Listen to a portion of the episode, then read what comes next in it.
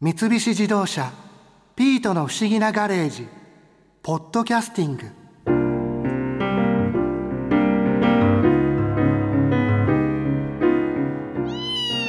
新一お疲れ様でした。え？何ですか？急に。だって今日は最終回だったから。そうですね。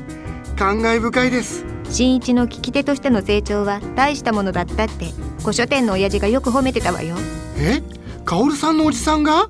それになんでそんな上から目線で僕のことを言うんですか？さあそれは私も知らない。そっか。でもまあ褒められるのは嬉しいな。博士と知り合ってからデブ賞だった僕がいろんな人と会って話を聞いて今日はどんな話を聞けるんだろうってワクワクしましたよ。すっかり人の話を聞くのが好きになったのね。はい。で今日は誰に話を聞きに行ったの？今日はついに始まった 5G5 世代移動通信システムについて IT ジャーナリストの石川進さんに話を聞きに行ったんです。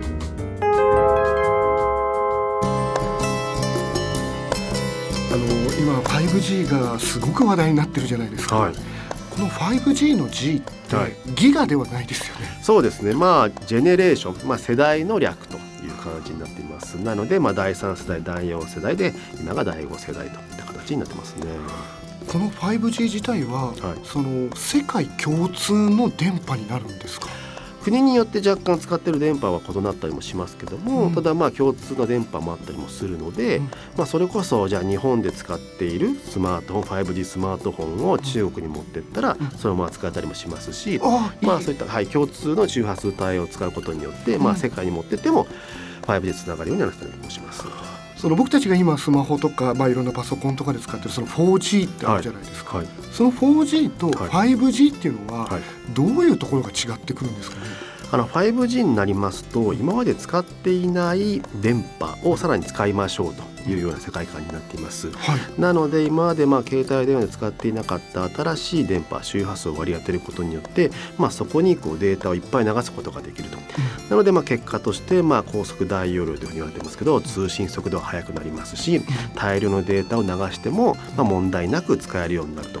なんか今使ってるスマホでもはい。調子いい時、まあ、電波がしっかり取れてる時はそれこそスピードもある程度速いですし、はい。容量も結構使い切れないぐらいあるじゃないですか、はいはい。それと比べてもやっぱりかなり速くなったりより大きくなるんですか？そうですね、まあ、それで言いますと今のまあ 4G の通信速度に比べて、まあ、将来的にはまあ20倍ぐらい速くしましょうというような話もあったりもしますし。そんなに、はい、なのでまだまだ快適になっていくただ一方でねその流れるコンテンツ自体もどんどんどんどん容量も増えてたりもしますので、うん。まあ、これというのは通信速度も速くなるけども一方で流れるコンテンツのデータ量も増えてくるというところなのでまあねだんだんだんだんこうリッチ化していくのかなというふうには思いますね。あのスピードが速いっていうのが、はい。例えばインターネットでこう検索したりとか、は動画を見たたりとかっていう時にスムーズに調べ物ができたりとか動画も待たずにどんどんどんどん再生できるっていうことなんですかね。そうですね。まあその速いっていうふうに言われてるのは2つありまして、うん。一つには反応が速い。例えばうん。画面をタッチしてすぐにまあ答えが返ってくるみたいなページがこうね書き換えられてくるって速さもありますし、はい、一方でその大きなデータそれこそまあね YouTube とかでそういう美しい映像が流れてきても瞬時にこうダウンロードできるといったものもあったりもしますのでまあそういったまあ反応速度タイムラグとかって言われてますけども、うん。まあそれも速くなりつつ一方でデータの量も大量に流せると。それも速くなるというですね。では実際自分もアメリカに行って 5G 試したりもしたんですけど、うんまあ、そこのね向こうの携帯電話会社の人が言うにはそれこそこうねあのネットフリックスの動画はい、ワンシリーズ8本のドラマも本当にもうね数秒とかでダウンロードできるぜっていうふうに自慢されて下手したら交差点の信号待ちではい。待ってる間にダウンロードできるよっていうふうにアピールされるんですけど、うそれって信号待ちの間にドラマ8本ダウンロードしないよなと思ったりもするので なかなかねそのニーズ求めてるものとはい。技術的なアピールとは別だったりもするんですけどただ一応そういうことができますよっていうのがまあ 5G の世界だと思います。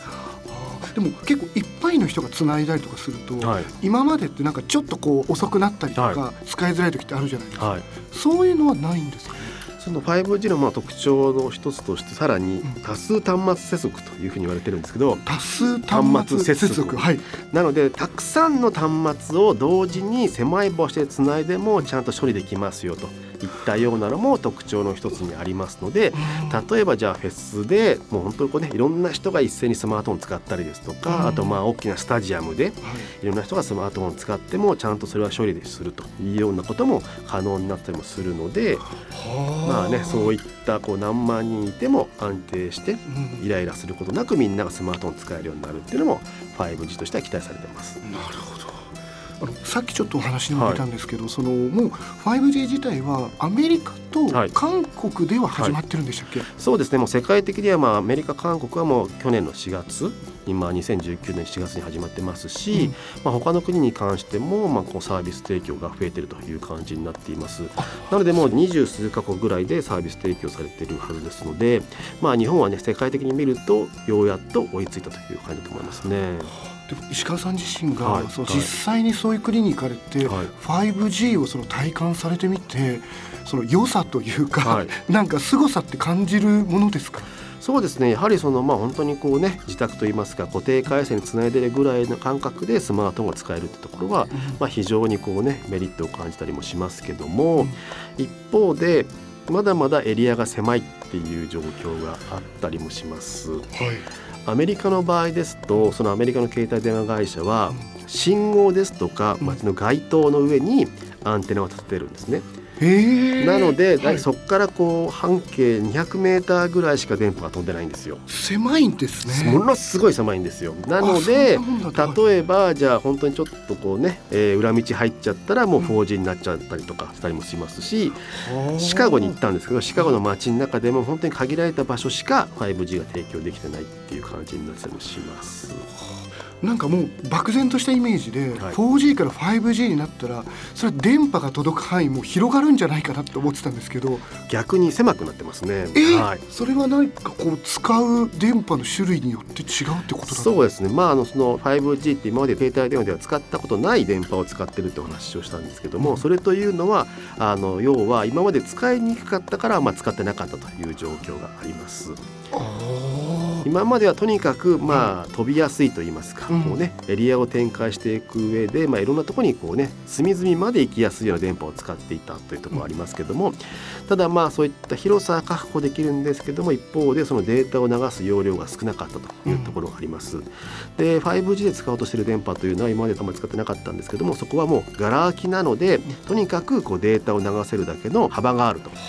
ただ飛びにくいのでちょっとこう使うには大変だよねっていうところだったりもするので。飛ばすその場所によってメリットデメリットがあるんですね。そうですねなのでそういったこうね同じ携帯電話でいろんな電波掴んでるんですけどもまあそういったこう周波数の違いによって特性が違ったりもするので、まあ、そこをうまく使い分けようとしてるって感じですね。なるほど。これ使える地域も日本こう全国で、はい、やっぱり例えば都心だったりとかっていうふうにまずは最初限られていくんですかね。あの 4G の頃はまあ都心からスタートって感じだったんですけど、うん、今回その国としては 5G を地方創生に使いましょうという話をしています。地方にはい、はい、なので地方創生でまあねいろんなこう地方でこう農業とか漁業とか林業とか、ああいったものでも 5G を活用できるようにするために、できれば全国津々浦々それこそまあ全国で最初はこう各都道府県にも 5G の基地が置きなさい。でさらにはなかなかまあ人がいないようなところでも 5G のエリア化しなさいっていうようなルールをもとにに各携帯電話会社に免許は割り当てているので。まあ結構早いタイミングで全国で使えるようになるのかなと思います。ああでもなんかそれは嬉しいですね。はいですね。なのでまあね 4G の頃っていうのはまあスマートフォンがメインでまあ人が使うものでしたけども、うん、5G になると人だけではなくていろんなものが通信するようになるとまあねあらゆるものが通信してまあセンサーとかにもね 5G 対応になっていくというふうに言われているので、うん、まあそうすることによっていろんなね産業をもっとね活性化しましょうっていうような使い方になると思いますね。なるほど。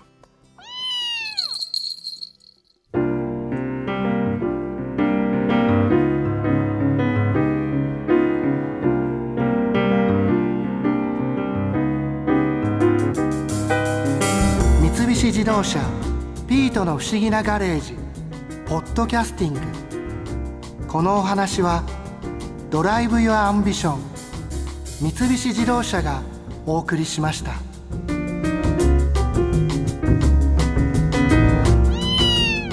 ここで耳寄りなお知らせです。ピートの不思議なガレージをもっと楽しみたいという方は毎週土曜日の夕方5時東京 FM をはじめお近くの FM 局で放送の三菱自動車ピートの不思議なガレージをお聞きください。外に出かけたくなるとっておきのお話満載でお届けしています。